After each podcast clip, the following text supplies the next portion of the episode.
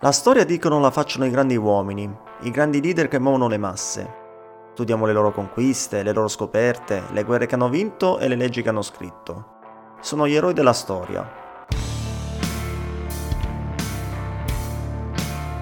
Io sono Diego Megale e in questo podcast non voglio parlare di eroi, o almeno non degli eroi come siamo abituati a conoscerli. Voglio parlarvi degli anti-eroi, di coloro che la storia ha condannato, ha perseguitato e ha bandito. Racconti di anarchici, briganti, banditi, bombaroli, brigatisti, sovversivi, antagonisti all'ordine costituito.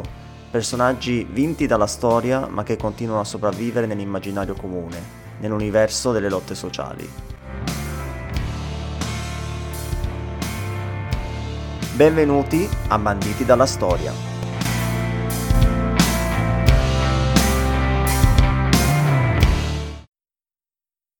Cara madre, vi scrivo queste poche righe per farvi sapere che la mia condanna è la pena di morte. Molti vi diranno che sono un assassino o un malfattore, ma voi conoscete il mio buon cuore e la mia dolcezza. Se ho commesso questo fatto perché ero stanco di vedere un mondo così infame. Ringrazio il signor Alessandro che è venuto a trovarmi, ma io non voglio confessarmi. Addio cara mamma, e abbiate un buon ricordo del vostro sante, che vi ha sempre amato. Aveva 22 anni Sante Caserio quando, il 16 agosto del 1894, la ghigliottina del Boia di Lione pose fine alla sua vita terrena e diede inizio alla leggenda che per generazioni ispirò l'azione di moltissimi anarchici. Ma cosa ha fatto questo ragazzo per meritare una fine così orribile?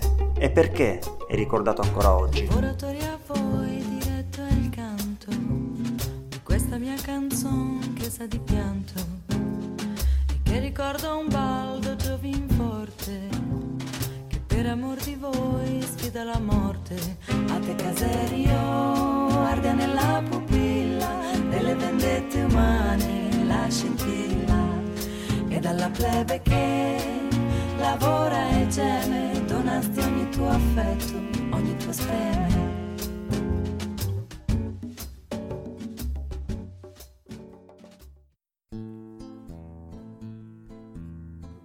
Sante Caserio nasce l'8 settembre 1873 a Montavisconti, un piccolo paese agricolo alle porte di Milano. Come si evince dal nome scelto dal padre Gian Antonio e dalla madre Martina Broia, la sua è un'infanzia segnata dalle tradizioni cattoliche e, al col tempo, dalla povertà tipica delle zone rurali di fine Ottocento. Santino, così chiamato affettuosamente in famiglia poiché è penultimo di sei figli, rimarrà orfano di padre nel 1887 stringendo ancora di più il legame con la madre. All'età di 13 anni decide però di abbandonare il paese natio per non gravare troppo sulle ristrette finanze della famiglia e si reca a Milano per cercare lavoro.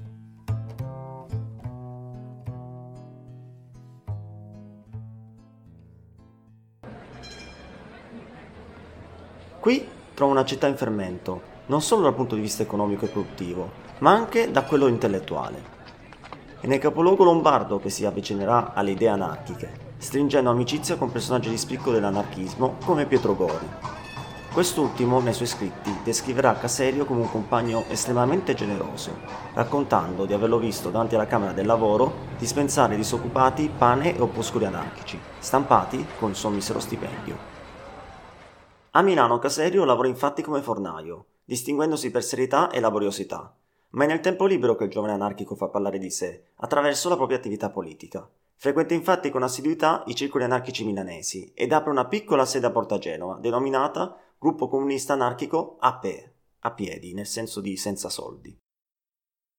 La sua tenace attività attira l'attenzione di provocatori e poliziotti, che in poco tempo lo inquadrano come sovversivo. Il 26 aprile 1892 Caserio paga il suo attivismo venendo arrestato a Porta Vittoria, mentre distribuiva degli opuscoli antimilitaristi davanti a una caserma.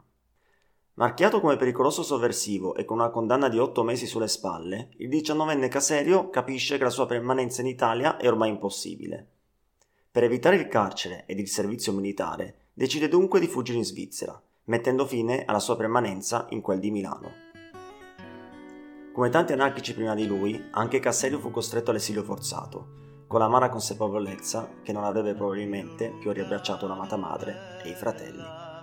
Oh dolce terra pia, Scacciati senza colpa, gli anarchici van via e partono cantando con la speranza in cuore. E partono cantando con la speranza in cuore. Varcato il confine, trova inizialmente lavoro a Lugano come assistente panettiere, ma vi rimane solo tre mesi si sposta poi a Losanna e a Ginevra, ma senza trovare stabilità a causa delle persecuzioni poliziesche. Si ripara quindi in Francia, cambiando anche qui molte città e lavori, fino a stabilirsi a Sète, città portuale nella costa meridionale francese. Solo idea.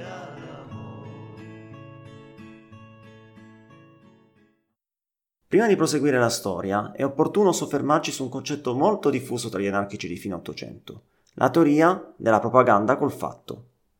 All'indomani della sanguinosa repressione della Comune di Parigi, uno dei padri dell'anarchismo mondiale, Mikhail Bakunin, arrivò a sostenere che fosse finito il tempo delle parole e fosse necessario agire. Nel 1876, nel congresso di Berna dell'Internazionale Antiautoritaria, gli anarchici italiani Enrico Malatesta e Carlo Cafiero proclamarono La guerra continua alle istituzioni. Ecco ciò che chiamiamo la rivoluzione in modo permanente. La Federazione Italiana crede che il fatto insurrezionale sia il mezzo di propaganda più efficace ed il solo che possa penetrare nei più profondi strati sociali ed attrarre così le forze vive dell'umanità nella lotta che l'internazionale sostiene. Nel 1881, durante il congresso internazionale anarchico di Londra, dove era presente anche l'eroina della Comune di Parigi, Louise Michel, questa nuova strategia sarà proclamata e denunciata come propaganda col fatto. Per molti di questi pensatori, le azioni eclatanti avrebbero smosso le coscienze delle masse popolari, portando a una serie di eventi che sarebbero sfociati nell'anarchia.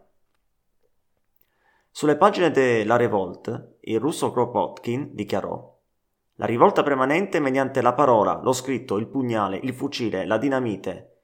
Tutto è buono per noi, quello che non è la legalità.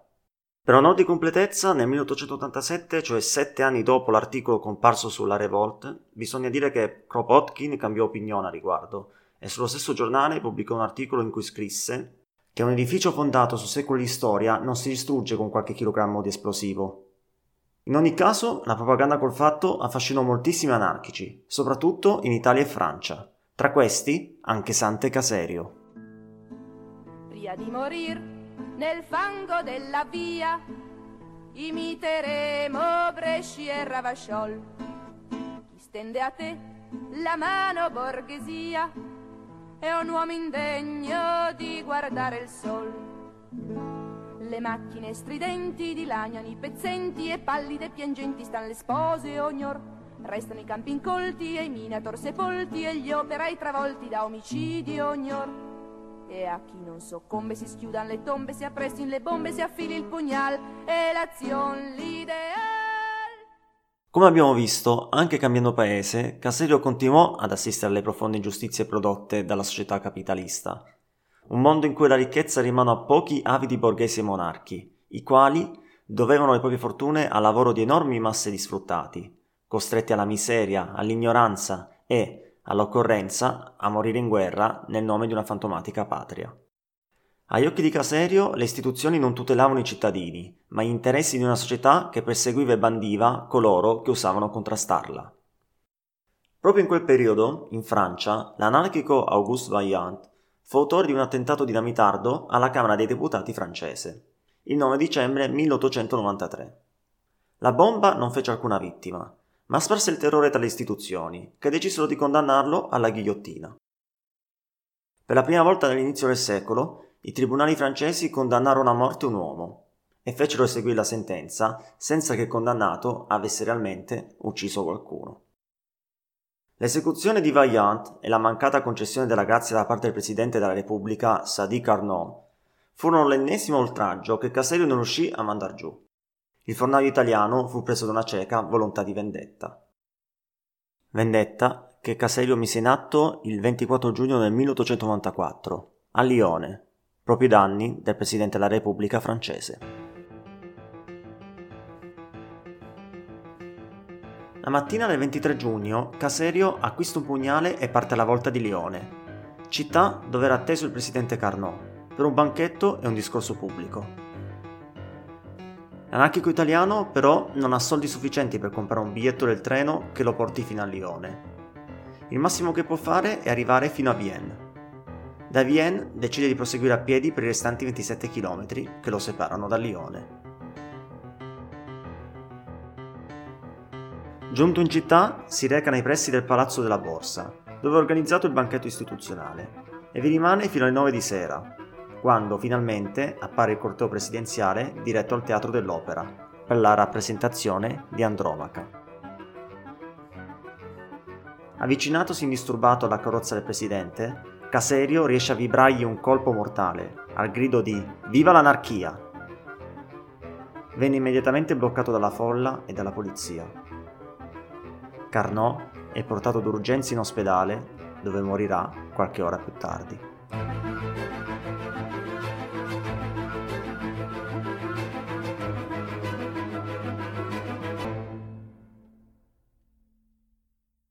L'attentato al presidente Carnot destò enorme scalpore in Francia, per un presidente che all'epoca era all'apice della popolarità.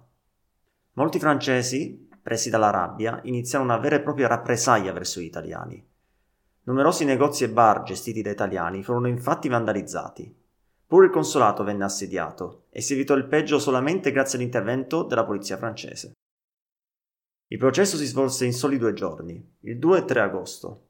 Caserio ha un avvocato d'ufficio, di fronte alla Corte di Giustizia e alla giuria, l'imputato si presenta inizialmente calmo, tranquillo e sorridente. Con lo sguardo osserva minuziosamente tutta la sala e i presenti. Ascolta le domande aiutato da un interprete, dato che non conosceva perfettamente il francese. Durante i due giorni non si mostra mai pentito, non chiede mai pietà. Respinge il tentativo di voler dimostrare l'esistenza di un complotto ordito insieme ad altre persone. Nega con vigore che Pietro Gori sia stato il suo maestro, addossandosi ogni responsabilità. Quando il giudice gli offre la possibilità di ottenere l'infermità mentale se avesse fatto i nomi di alcuni compagni, Caserio rispose con una frase rimasta alla storia. Caserio fa il fornaio, non la spia.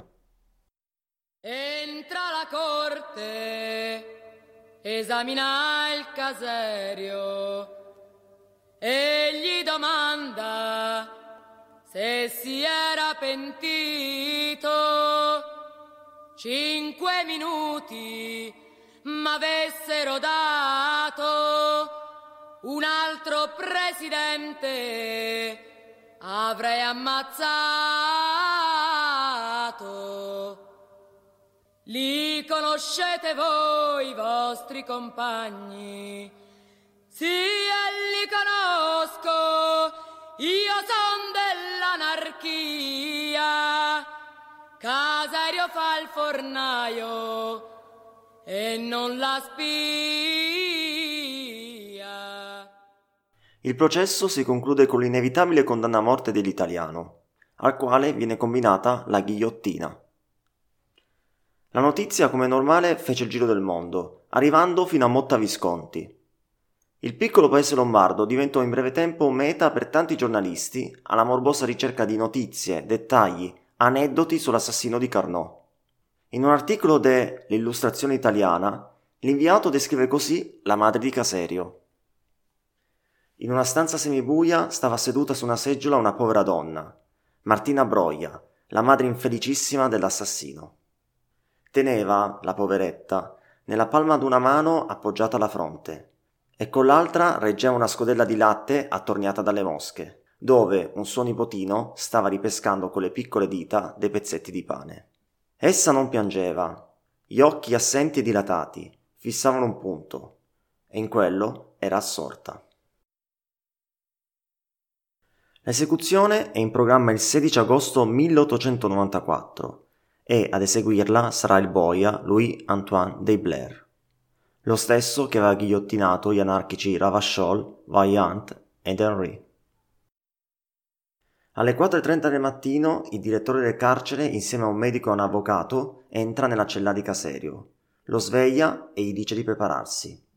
Sante capisce che è giunta la sua fine. Trema e ha difficoltà a vestirsi. Gli chiedono se ha qualcosa da dire. Lui risponde di no. Gli chiedono se desidera l'assistenza di un prete. Lui risponde ancora di no. Gli offrono allora un po' di alcol, ma la risposta è sempre la stessa. In piedi, davanti al patibolo, negli ultimi secondi della sua vita, Caselio si ricompone. I tremori terminano e muore come un anarchico, deciso, forte e coraggioso. Dalla sua bocca esce un ultimo grido di guerra, che motiverà tanti altri che ricorderanno negli anni a venire il suo gesto. Sono le 5 del mattino e per l'ultima volta si sente la sua voce. Un urlo traboccante di desiderio di giustizia e di incoraggiamento per tutto il movimento.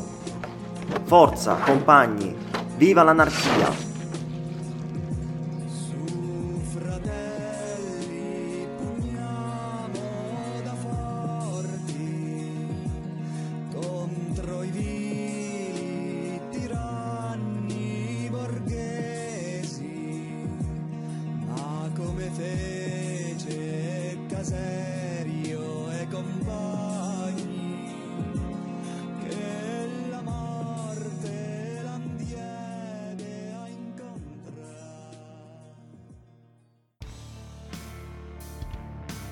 Avete ascoltato Banditi dalla Storia, un podcast ideato, scritto e condotto da Diego Megale, che sarei io.